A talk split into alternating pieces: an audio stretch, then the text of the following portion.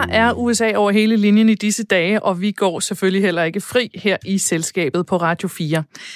Ansatte i en række af de største danske virksomheder har nemlig givet penge til den amerikanske valgkamp. Hvorfor gør de dog det? Det kommer vi ind på lidt senere. Og så skal vi også omkring, at vores allesammens betalingssystem Nets ser ud til at fusionere med et italiensk firma. Hvilken betydning det har for os danskere og meget mere i selskabet i dag. Programmet, hvor vi dykker ned i ugens store erhvervshistorier med udgangspunkt i de mennesker, der gør en forskel i dansk erhvervsliv, med hjælp fra et par af dem, der kender erhvervslivet. Jeg hedder Mie Rasmussen, jeg er journalist og selvstændig kommunikationsrådgiver, og ved min side Jens Christian Hansen, journalist og erhvervskommentator. Velkommen igen endnu en gang. Ja, tak skal du have. Og som altid også velkommen til øh, vores to paneldeltagere. Henrik Stenmann, velkommen til. Jo, tak. Stifter og direktør i IIH Nordic. Det er byrådet, der er berømt for at være de første i Danmark til at indføre fire dages arbejdsuge. Nu sagde jeg det. Ja, men det er rigtigt. Ikke bare i Danmark, vi er nogle af de første i verden. Nå, nå, når man ser, så bliver jeg klogere, hver gang du ja. er forbi. Vi har også en debutant i panelet i dag, bestyrelsesformand Stine Bosse. Velkommen til. Tak skal du have. Har du fundet dig godt til rette? Ja, her? Ja. Ja, fantastisk. Nå, nå. Det er dejligt at være. Det er godt. Og I skal selvfølgelig alle sammen nok få lov til at komme til ord. Men først, Jens Christian, så har vi jo altid et nyhedsoverblik. Øh, Jeg tænker lige indledningsvis, skal vi måske lige oplyse lytterne om, at vi optager øh, de her udsendelser onsdag eftermiddag. Øh, Så i talende stund er det amerikanske præsidentvalg stadig uafklaret. Øh, Og så det er bare for at sige, at hvis vi skulle være lidt øh, håbløst bagud i forhold til situationen i USA, når det her det kommer ud i æderen, så håber jeg altså, at lytterne de bærer over med os. Jens Christian, lad os se øh, væk fra USA, og så prøve at se på nogle af de danske erhvervsnyheder fra den seneste uge. Ja, altså, jeg har taget en øh, historie med, som er måske gået lidt øh, under radaren, og det er den mink-historie. Jeg ved godt, der er en masse billeder på, på tv øh, om, øh, om mink, der bliver aflivet, og Øh, men det er jo et helt industri, øh, det er jo en hel branche, der er måske er ved at forsvinde i Danmark. Der er 1100 minkavlere i, i Danmark, og op mod 6, 7, 8, 10.000 ansatte i, i minkavlerindustrien. Her er langt de fleste østarbejdere, og de bidrager med 13 milliarder kroner på, øh, på øh, på eksporten. Så det er, en pæn, øh, det er jo en pæn stor industri, og nu er det så politisk, hvad skal man sige, uenighed om, skal vi stoppe med minkproduktion i Danmark, som man har gjort mange steder i øh, Europa. Øh, Venstrefløjen vil have det afskaffet, øh, højrefløjen, i hvert fald partiet Venstre, vil have det øh, fastholdt. Mm. Uh, nu forløbig så køber staten jo øh, minkavlerne ud af deres tab, så det næste skridt er måske at købe minkavlerne helt ud af deres branche. Mm. Det er ret uh, unikt, at en hel branche sådan forsvinder med ved at blive købt ud af staten. Ja. Og det handler så. jo om corona. Det er, ja, ja, det er jo corona. Det er jo en dramatisk historie ja. med, med, med de historier. De ved jo heller ikke, hvordan uh, smitten breder sig i det store Jylland, men, men uh, der er alligevel 11 100 øh, minkavlere og deres familiers øh, eksistensgrundlag, som her står på spil. Mm. Stine? Øh, jeg synes godt, at man i fuld respekt for de mennesker, som jo står i nogle forfærdelige situationer, øh, kan spørge sig selv om, hvordan vi i Danmark, altså hvis det nu var et andet sted, hvis nu det her var i Wuhan, og hvor man vidste, der var nogle meget, meget store risici forbundet med at et erhverv, som er på alle måder øh, okay, og det har jeg ingen, det har jeg ingen issues med, men altså som er udfordret, og som udfordrer sikkerheden omkring coronavacciner og sådan nogle ting, at vi ikke at går lidt mere til vaflerne. Det, det bliver jeg nødt til at sige, det synes jeg faktisk er meget mærkeligt. Øh, med fuld kompensation og alt muligt andet, men hvorfor tøver vi? Det, det, det synes jeg måske står i skærende kontrast til alvoren af den her forfærdelige virus. Måske skylder vi også at sige, at det er den, det største udbrud af coronavirus i en art der ikke er mennesket. Øh, ja, så, er så der er udsigt til, at øh, den kommende virus eller vaccine måske ikke virker, hvis den når at mutere gennem øh, mink, inden vi kommer så langt. Henrik, du har også lige en kommentar. Jamen, det er jo også det der med, at vi, øh, vi har det jo med at sætte ting meget hurtigt på en økonomisk øh, for, formel. Mm. Øh, hvis vi nu fjernede økonomien og siger, nu gør vi det rigtigt. Øh, jeg er helt indstillet på, øh, for eksempel minkavler, selvfølgelig skulle man øh, kompensere dem, øh, og det er jo noget, der er bygget op gennem generationer. Øh, men der er også noget i tidens trend i forhold til bæredygtighed mm. og dyr og skin og så videre. Og det er jo meget øst på, vi, vi eksporterer øh, minkavler. Ja, til Kina. Øh, og Copenhagen Fur, som er en kæmpe virksomhed, mm. øh, og lever jo øh, i høj grad af at kunne eksportere det. Men det er jo det, der er det, det svære, når man sætter noget økonomi ind i en ligning, øh, så, så, så kommer vi lidt væk fra at gøre det rigtige øh, så bliver det meget til, til noget rationel øh, overvejelse. Mm. Og, og der ved vi jo ikke, hvad konsekvenserne er, hvis det, øh, som, at hvis det yderligere øh, kan man sige, smitter eller øh, ødelægger vores vacciner eller noget ja. andet. Der er mange perspektiver i denne her Men historie. det kan være, at vi skal tage det op som et tema på det et kunne tidspunkt, være, vi for skulle det er lave for hel der. branche her. Allerede der er nu kan vi høre det. omkring det her også. meget. Ja. Jeg har også lige kigget lidt på, øh, vi, vi, vi elsker jo at have fokus på personer her i det her program, og, og øh, i denne uge kom Berlinske jo med deres øh, Danmarks rigeste liste, som... Øh, Er som det den tid på året efterhånden? jo, jo, jo, jo, jo. Det er sådan en liste, som alle øh, godt kan lide at, at, at, at, at kigge på, og det man specielt kigger på er, hvem ryger op og hvem ryger ned. Uh, og uh, jeg har siddet og kigget lidt på det. Man skal faktisk have 1,67 milliarder kroner for overhovedet at komme på listen. Så bare for chat. at sige, at uh, det er uh, rigtig godt at drive uh, virksomhed i Danmark. De rige bliver rigere, og uh, det kan der jo være mange gode grunde til. Hvis de så bare investerer pengene, så er alt godt. Jeg har kigget på et par personer. Bjarke Engels, vores uh, stjernearkitekt uh, ude fra Big uh, Arkitekt, er kommet på med en formue på, tror jeg det er 1,9 milliarder. Nu skal jeg lige skynde mig at sige, at det er en del usikkerhed forbundet med sådan nogle opgørelser Ja, her, fordi hvordan opgør man øh, øh, det? Øh, så er der også nogle nye øh, øh, øh, på listen. Øh, Vi er jo gode til at handle med energi og, og øh, olie her i landet. Vi er jo rigtig købmænd, øh, så der er nogle af de jyske øh, oliehandlere, de er også blevet milliardærer på, og øh, blandt andet en Anders Østergaard fra Monchasa, som er sådan et bunker, Oh, de Monjasa. køber. Det er de dem, der køb- har, øh, hvad er det for et fodboldhold, hvor de sponsorerer øh, stadion, der hedder Monjasa Park? Ja, det kan, det kan Ej, så noget skulle jeg kunne på fingrene. Det kan, der er, er et fodboldstadion i det, kan jyske, der hedder Monjasa Park. Måske er det Midtjylland. Ja, vi skal også kigge lige, øh, hvem det så er røget lidt ned ad listen. Uh, Lars Seier er røget lidt ned ad listen. Han har jo nogle øh, problemer i øjeblikket, dels med parken, som han har tabt øh, mange penge på. Han har et cykelhold, øh, så, øh, så det er ikke gået ham helt så godt, men han har stadigvæk sine 2 milliarder, tror jeg godt og vel. Og så er der også en, der er røget ud, det her Kåre Danielsen fra Jobindex. Øh, det er jo den der, øh, hvad skal vi sige, rekrutteringsportal, øh, portal, som jo faktisk er en rigtig god historie, men han blev altså lige milliardær på den, så det er godt at være rig i Danmark, og det er også godt at drive virksomhed i Danmark. Og der er stadigvæk nogen, der har øh, penge på kistebunden, selvom det har været et, et herrens år, det her øh, 2020. Og det er ikke engang færdigt endnu. For det føles som verdens længste film det amerikanske præsidentvalg, og det er endnu ikke afgjort, i hvert fald ikke her onsdag, øh, hvor vi sender, og er formentlig heller ikke, når, øh, når det bliver sendt øh, torsdag. Der mangler at blive talt op i en række øh, svingstater, og der, der kan gå både altså dage, uger, før der bliver udpeget en præsident for de kommende fire år. Og så er der det faktum, at Donald Trump allerede har antydet, at der er omfattende valgsnyd, mener han, og han vil forsøge at føre en sag for højesteret om det.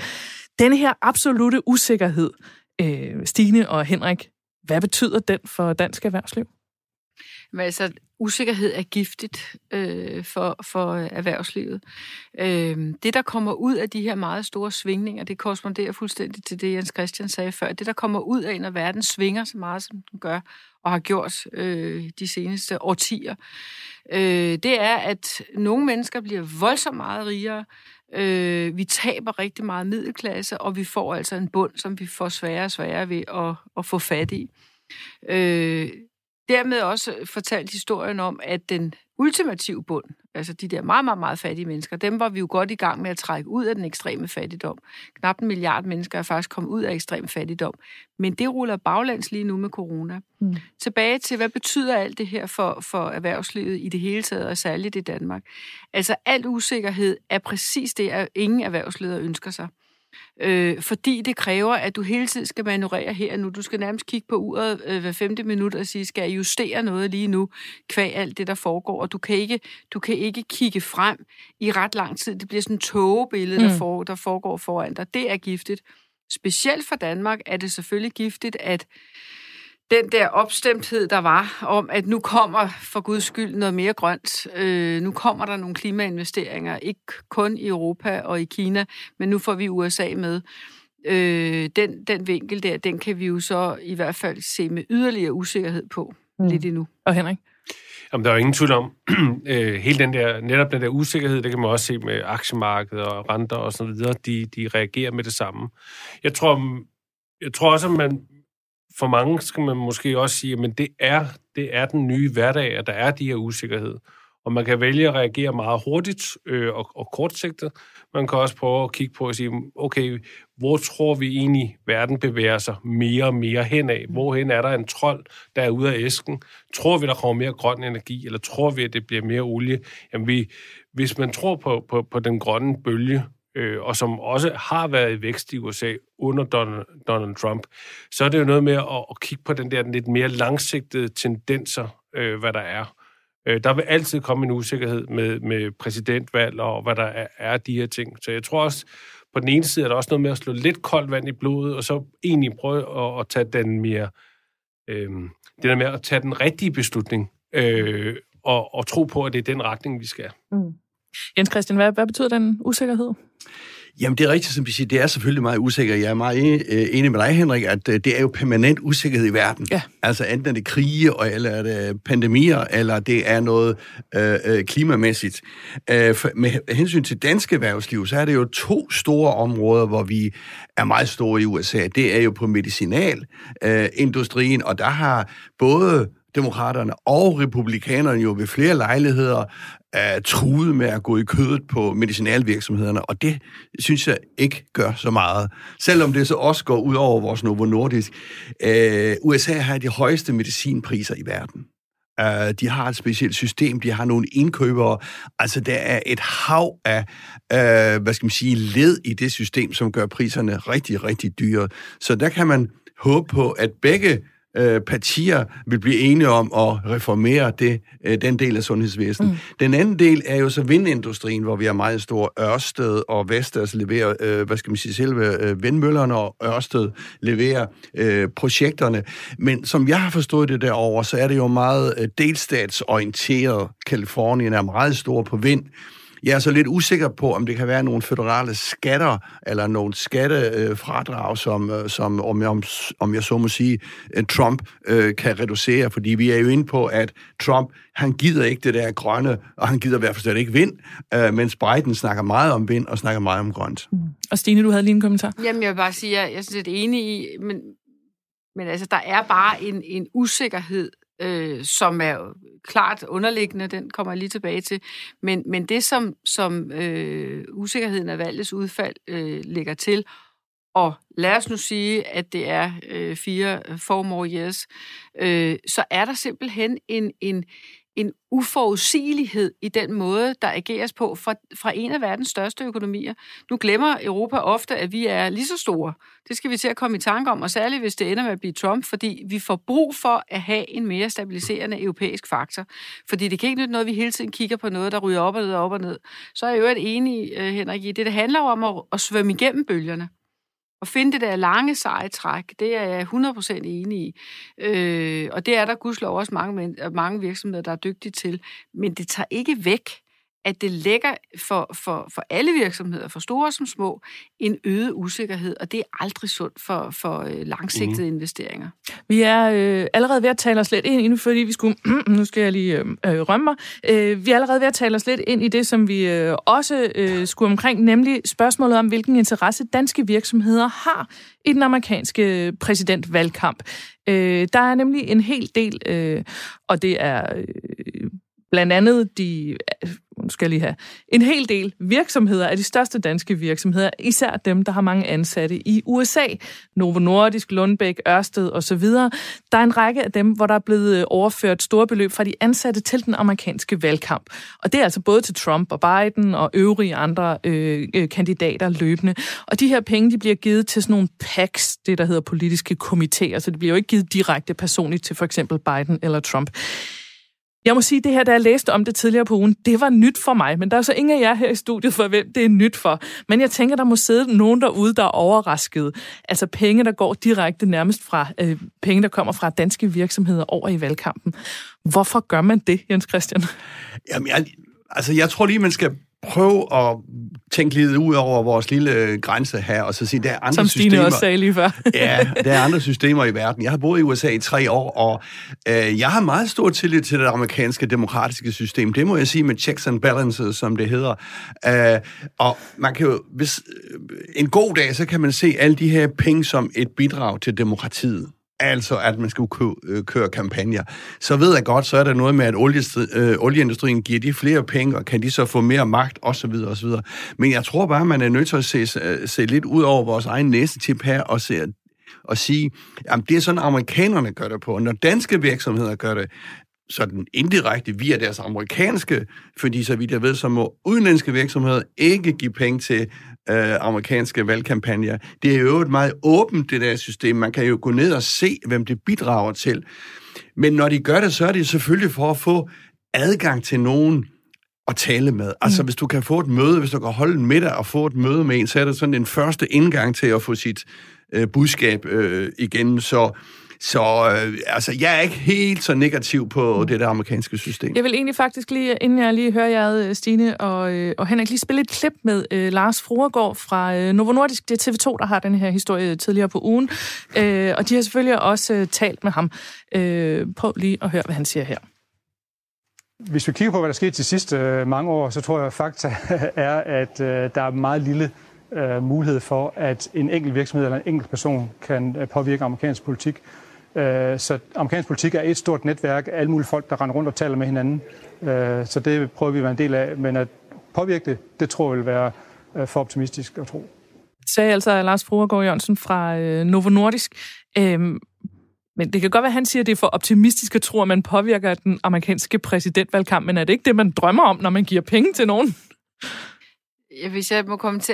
Altså for det første, så, så synes jeg, det er rigtig ærgerligt, at vi i Danmark ikke har den fuldstændig samme gennemsigtighed i forhold til, hvor pengene kommer fra til partierne. Ja. Det er virkelig et kæmpe demokratisk underskud. Så lad os fejre den del af det amerikanske demokrati. Så er der andre dele, jeg er mere skeptisk overfor.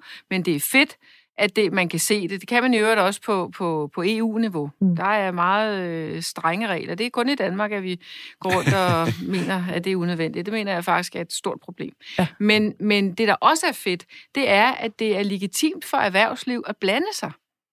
Altså, man, man, man melder ud, når man, når man øh, er Warren Buffett for eksempel, så melder man ud, hvor man, hvor man synes, øh, for eksempel, at der skal betales skat. Og, altså, det er fedt, synes jeg. Som er sådan en, en rig, rig mand, der blander sig meget i det, ja, politi- i ja. det politiske det de spørgsmål i USA. Ja. Og, og det synes jeg er en mangelvare i Danmark. Ja. Henrik?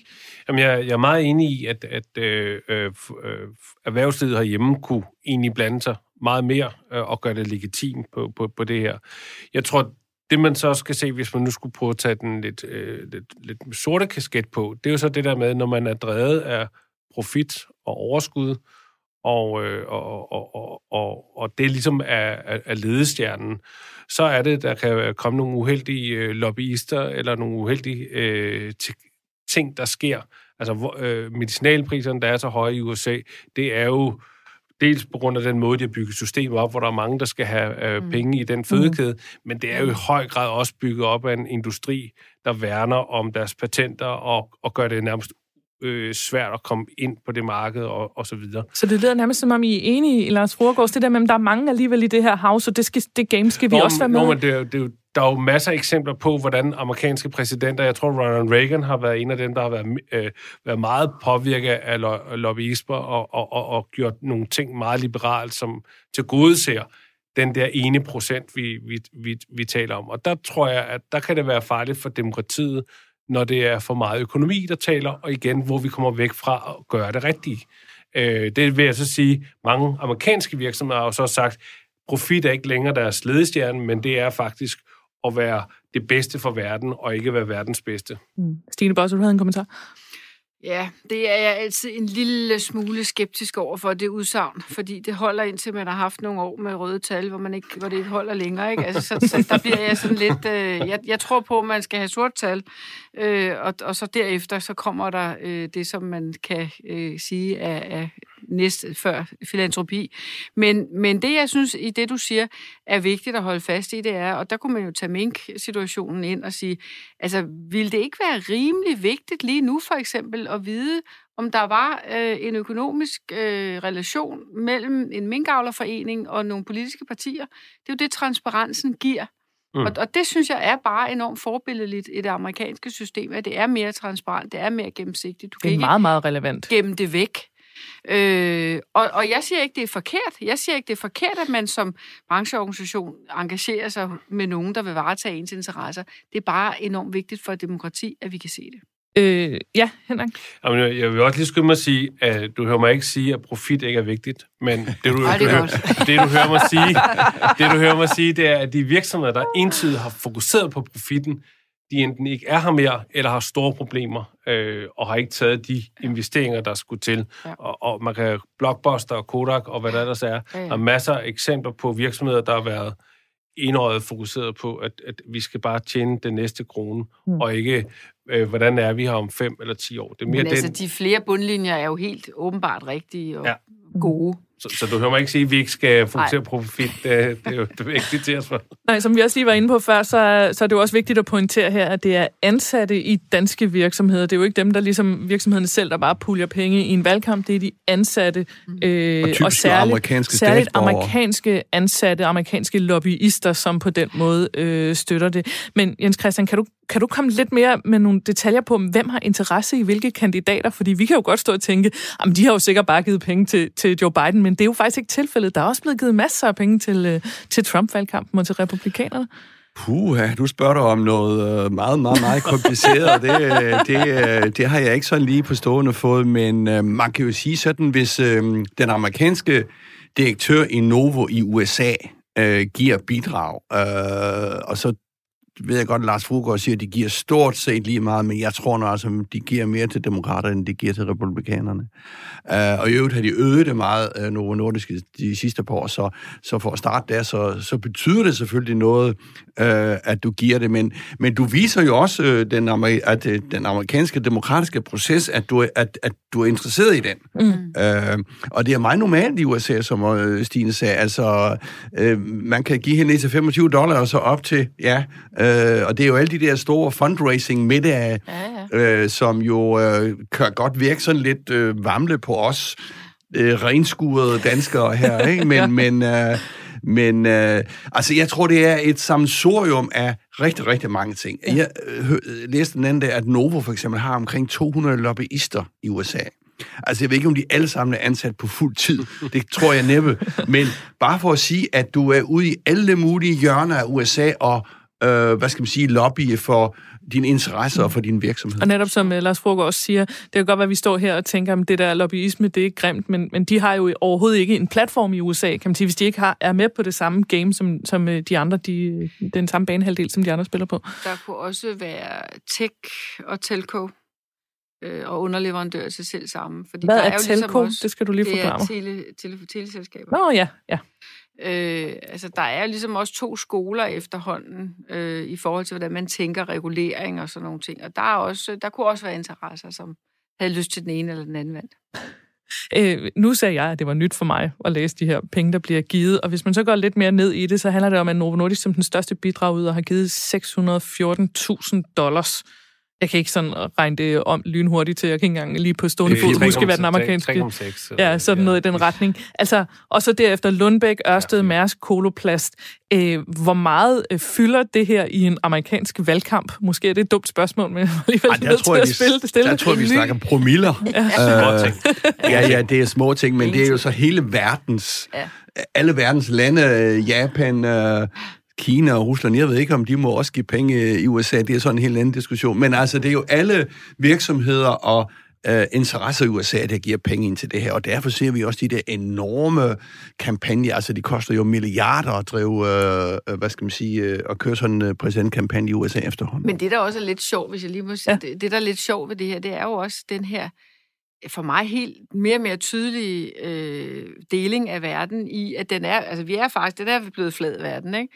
Altså vi, vi, vi, vi forbinder os fuldstændigt Grænser er dybest set noget, vi har, øh, som vi i virkeligheden som virksomheder ikke tager os ret meget af. Og derfor så blander vi os fuldstændig uden hæmninger fordi den virksomhed har så stærke interesser, og dens medarbejdere øh, i, i selv samme virksomheder. Og samtidig så har vi altså en, en mand, som står og, og, og påberåber sig, at det gælder hans land først, og kun det land. Altså det, der, der er jo noget utroligt øh, brydningstid i det her, øh, som jeg synes er, det er måske det, det, vi kan mærke alle sammen. Hvis det man skal sige noget, øh, noget positivt der, så er det måske netop, at alle disse forbindelser gør, ja. at vi trods alt kan have nogenlunde fred med hinanden. Altså nu tænker jeg på de store magterne, sure. Kina, Rusland, USA. Og så vil jeg lige runde af med at sige, at det, som jeg så synes var øh, breaking news i min verden, det var overhovedet ikke nyt for jer og øh, helt almindeligt dagligdags viden. Og så vil jeg lige skrive det i min kalender til om fire år, så jeg kan huske, at det er stadigvæk sådan, at der faktisk er folk, der giver penge, også fra danske virksomheder til den amerikanske præsidentvalg.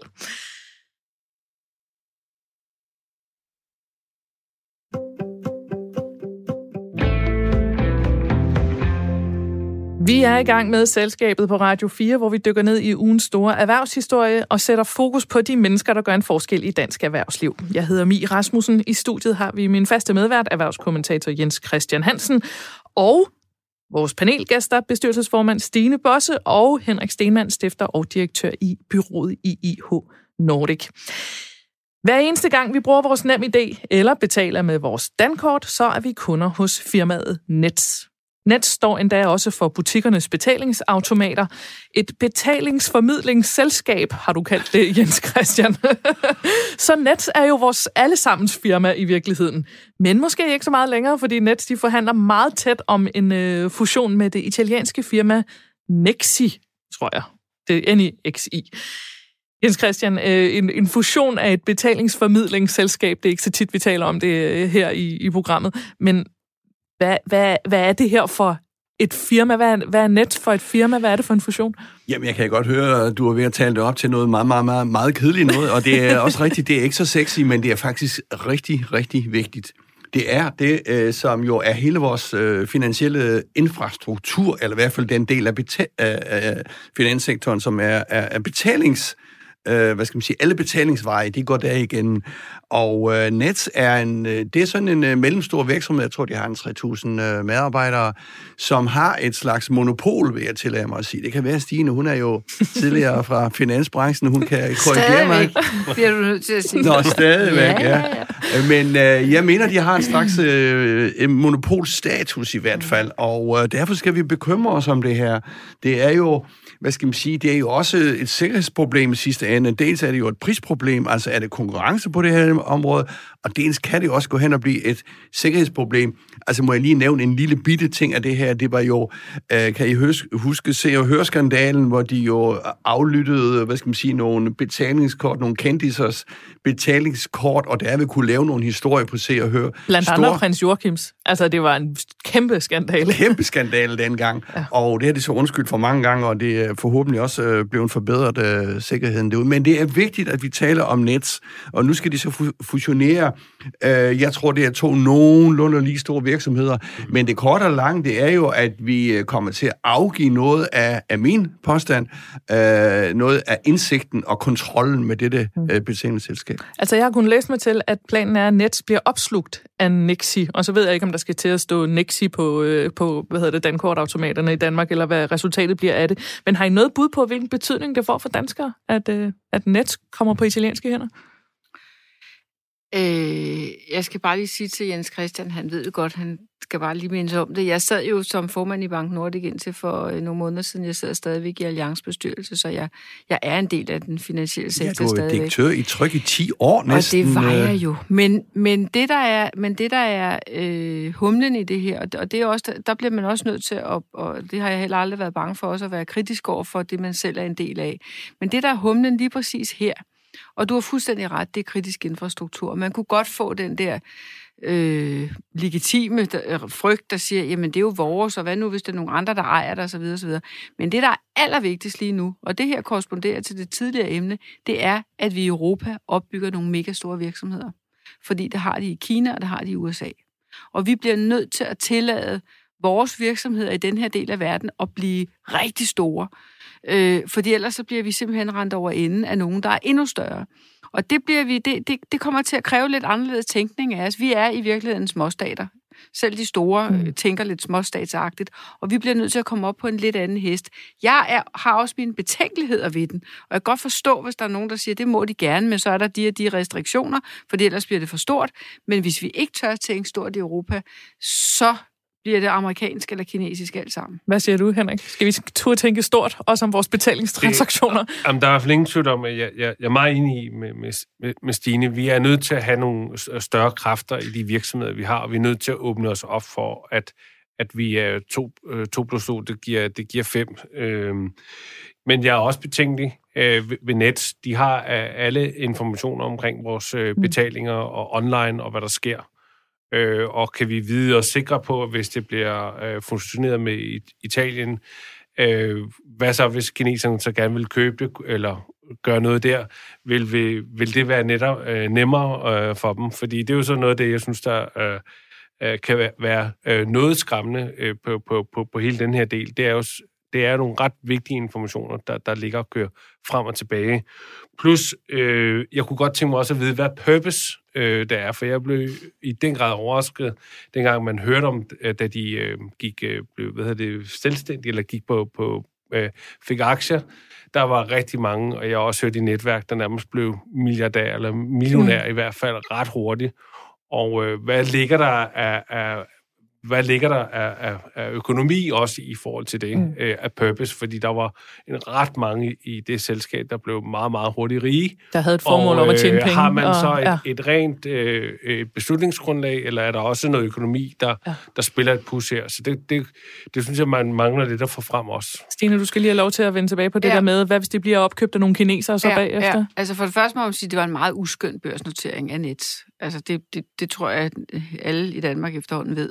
De var også på børsen en overgang, og nu er de ikke på børsen ja, længere. og også ja. i forhold til de øh, store, store caches, der, der røg ned i, i medarbejdere og lederes lommer. Men øh, tilbage til det andet punkt. Du har jo fuldstændig ret. Der er jo en stærk bekymring også, øh, og det er der også øh, hos kommissionen, for at de her meget store virksomheder så bliver opkøbstargets øh, for de endnu større virksomheder. Så man er meget optaget nu af noget så, så ikke liberalt, men at sige, at nogle af de her virksomheder faktisk ikke kan købes øh, af enten kinesiske eller amerikanske virksomheder. Simpelthen for at lave sådan en akvarie nærmest, for at sige, her skal de have lov til at blive store og vokse så store. Men det er da også øh, ekstremt protektionistisk. Er det ja. så ikke os, der bliver sådan lidt Trump, det, det er det. Uh, Europe first? Det er det, men, men hvis du ser størrelsesordnerne, det er bare nødt til at sige til dig, hvis du ser størrelsesordnerne, og hvis du ser, hvem der kommer til at bestemme i den her verden, og hvis vi er optaget af, at det europæiske også skal bestemme noget, så bliver vi simpelthen nødt til at tænke lidt protektionistisk. I'm sorry.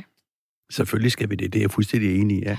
Altså, jeg kan måske godt lige, øh, bare lige rise øh, meget hurtigt op øh, Nets historie, for den er faktisk øh, den er sådan langt tilbage, men øh, inden for de sidste 5-6 år, Øh, det er jo kun, jeg tror det var 2014, hvor det var ejet af bankerne og Nationalbanken, altså sådan forankret i det finansielle system.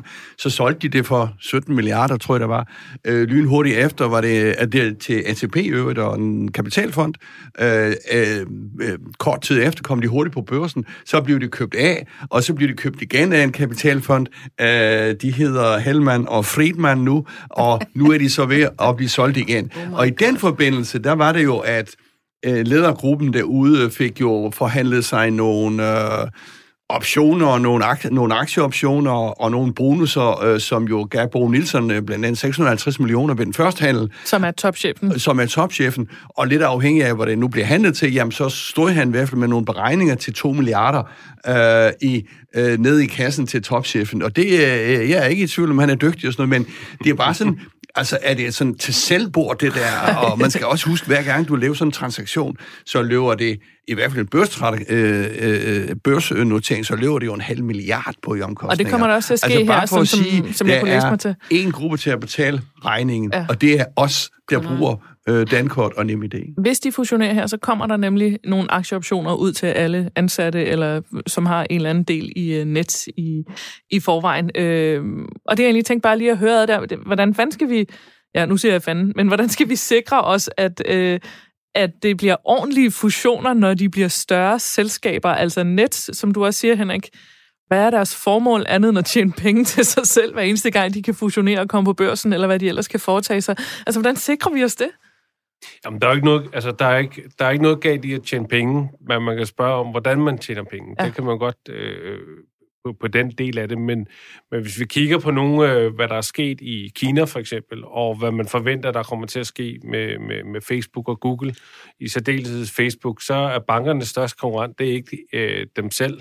Det er, at Facebook siger, Nå, nu, øh, nu kan du låne penge gennem os. Vi kender dig ud og ind, øh, og du kan du få her et øh, kreditkort og øh, så er vi helt udenom om, om net. Så, mm. så det er klart, at vi er nødt til at se i øjnene, og, og så hul i, at der er måske nogle direktører og nogle ansatte, der, får nogle, der bare var på det rigtige tidspunkt, på det ja. rigtige sted. Det må bare være nogle bump det på bliver vejen. en dyre regning, hvis vi ikke gør noget. Altså, ja. det, det, det, det, det, og, og det er nu bare sådan, det er, og så må vi, så kan man have en holdning til det, men, men, men det er nu engang sådan, øh, et lucky punch, der er. Ja. Så, jeg, så jeg, jeg er enig i, at man, man skal gøre noget. For ellers mm. er det bare en Facebook, eller så er det, øh, hvad hedder det, we, we, øh, hvad hedder det, øh, den fra Kina af, den app, der alle... Nå, Weibo. Øh, ja, der, der er sådan en app, som alle bruger. Nå, øh, betalingsapp. Som betaler, ja. og du bestiller med og gør alt med. Mm. Og de, øh, så er det bare den, der kommer ind og, og, og, og, og bliver, det, bliver det nye. Mm. Øh, så man skal gøre noget. Mm. Hvad havde du for en kommentar, Stine? Jamen, jeg tror bare, jeg, jeg er meget enig. Jeg, jeg er bare ikke... Det er, fordi jeg kommer fra finansbranchen, tror jeg. Øh, der er man jo ikke så bange for regulering. Det er ikke altid, man kan lide det, og man kæmper ofte imod med næb og klør. Men, men, men vi er nødt til også at se på regulering af det her.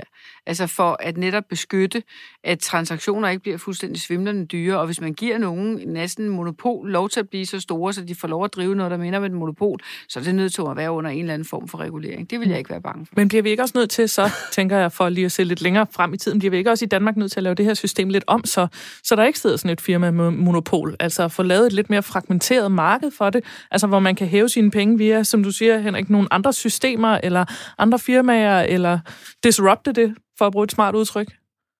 Jo, men fra politisk side er der jo allerede lidt fokus øh, på det mm. med toplønninger og, og lignende. Om det er den rigtige vej at gå, det, det vil jeg ikke øh, sådan...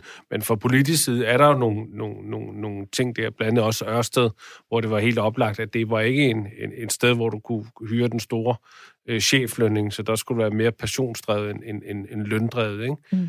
Øhm, så, så der er jo noget fokus på det, også som Stine siger, altså der, der, der, der er nødt til at komme nogle reguleringer ind mm. øh, på det, fordi ellers så risikerer man også sådan set, at, at, at, at fordi regningen ender hos øh, forbrugerne, så, så tager man endnu mere afstand for det, og det, det tror jeg ikke er hensigtsmæssigt. Og Stine? Og jeg tror, at nogle af de, altså det du efterlyser, det er ligesom, hvor er de der startups, ja, som jeg præcis. kan skifte til, ja. hvis jeg nu vil have en anden form for betalingsformidling. Ja. Og, og det er jo også noget, man virkelig kigger på. Det kan I snakke med Vestager om en dag, hvis hun vil komme herind, fordi det er jo hele den der konkurrencesituation, ikke? øh, skriv til Vestager, ja. ja. Øhm, men, men det er jo det der med, hvor vigtigt det er at holde øje med, og det er jo et af de helt store øh, øh, amerikanske fænomener, som jo vi i virkeligheden måske også mangler lidt i vores del af verden. Virksomheder starter op og bliver købt, og så starter de dygtige øh, entreprenører og iværksættere, de starter så næste virksomhed op.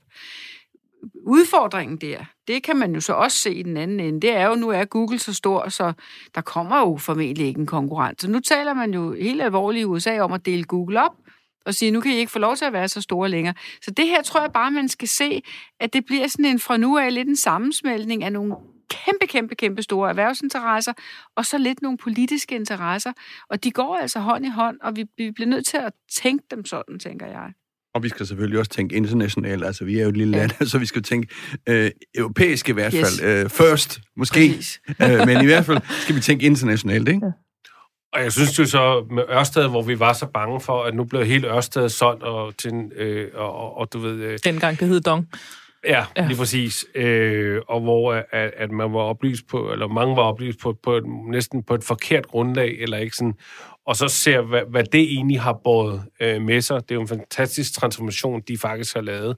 Så jeg tror ikke, vi skal være øh, så bange. Jeg tror, at hvis vi er mere åben øh, på, at øh, der kan måske ligge nogle værdier i at, at, at, at samarbejde med nogle, nogle gode partnere, øh, så vores selskaber i virkeligheden kan blive endnu mere værd. Så synes jeg, at vi skal prøve at være øh, mere åbne for det, end at være, er, hele tiden at være alt for skeptisk. For der talte man også om infrastruktur, Kritisk om at nu kunne vi ikke øh, strømmen og alle de her ting og sager, ikke? Øh, øh, Så det vil jeg huske mig selv på, når jeg lægger mærke til, det er et italiensk firma, og som det første tænker, åh oh, nej, ikke en IC4-skandale igen.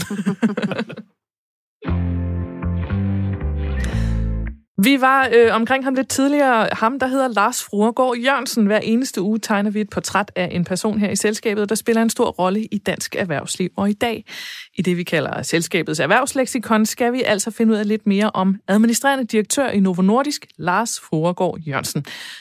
Jens Christian, øh, vi hørte ham jo tidligere tale om det der med at lade lobbyister give penge til den amerikanske øh, valgkamp, men lad os lige holde os lidt på ham som person. Hvad er de vigtigste kendetegn ved Lars Fruergaard? Lars Furgaard, han er en øh, rigtig dansker, hvis man kan sige det sådan. Æh, både på en god og på en øh, lidt mindre god del øh, måske.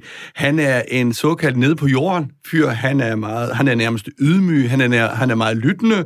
Han er meget reflekterende. Han er en, der taler om øh, tillidsbaseret ledelse osv. Han er fra Viborg, øh, øh, altså jyde. Og så er han en, som regeringen altid har i tankerne, hvis de skal ringe til nogen i erhvervslivet, fordi han sidder på Danmarks vigtigste virksomhed lige i øjeblikket. Og den vigtige Arne Ørsted?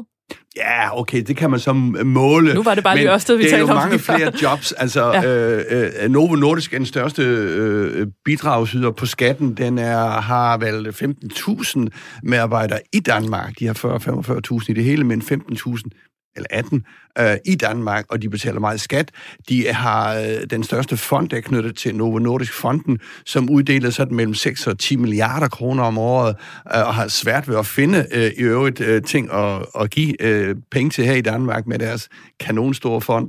Så, Og det er et tip givet, meget godt tip givet Ja, til det lytterne. er, det er et meget godt tip. Så, og der sidder Lars, øh, endnu en Lars i øh, toppen af dansk erhvervsliv, Lars Fruergaard Jørgensen, som øh, kom til der i 17 efter Lars Rebien. En anden Lars. Øh, ja, lidt overraskende, synes jeg, dengang, fordi øh, Lars Fruergaard er sådan, han var jo den administrative i, øh, i direktionen. Han var hverken i forskningen eller i salg, Uh, men han var i den administrative, men han har jo bevist, i hvert fald indtil nu, at han har kunne føre den, uh, denne depeche videre i Novo Nordisk, som jo er vores uh, suverænt mest uh, værdifulde selskab. Ja, det er det, når vi taler om topchefer, så er det, så er det tit, og som er ligesom, øh, Lars Fruergaard har været i Novo i, i mange, mange, mange år siden, øh, siden starten af 90'erne, så vidt jeg kunne læse mig til, men, men så taler vi om det der med enten dem, der er born and raised i virksomheden, eller dem, der kommer udefra, og så selv, uanset hvordan de er kommet ind i virksomheden, så kan man godt lide, som du siger, at tage nogen fra salg, eller nogen fra forskning, som kender det faglige rigtig godt, eller nogen, der er meget kommunikative. Mm. Men det der med at tage en, en En administrativ... stille og rolig jyde fra Viborg. det er ikke så tit, vi er omkring dem. Øh, men må jeg prøve at høre, hvad er det, nu har han jo siddet der i en tre års tid, hvad er det, Lars Fruergaard har øh, gjort sådan ledelsesmæssigt og for, for Novo Nordisk? Ja, Jamen, Jamen, start du bare, Henrik. Jamen, jeg, jeg, jeg tror, øh, noget af det, som, som, som Lars øh, og, og, og det, han har været i Novo i så mange år, det er han øh, sådan rent ledelsesmæssigt, og hvad, hvad jeg har observeret, det er jo, hvad der er blevet skrevet om ham. Mm. Jeg kender ham ikke øh, personligt. Men det er jo det der med at, at skabe ro og stabilitet, øh, have en, en, en retning. Øh, det er en stor, øh, øh, stor virksomhed. Øh, de har et, et, et, et et, øh, et, øh, et, et globalt marked. De, har, de, de rammer ind i diabetes, og flere og flere øh, bliver diabetikere. Øh, og, så, så de har et opadgående marked, og vil egentlig, øh, kan sige, han er, han er den rigtige mand til egentlig også at, at forsvare den position, øh, de er i, og han kender alle afkrog af, af Novo. Det er jeg slet ikke i tvivl om. Altså, han, han, han kender alt på, på, på det. Og det er måske det, Novo lige nu øh, vurderer, de har brug for.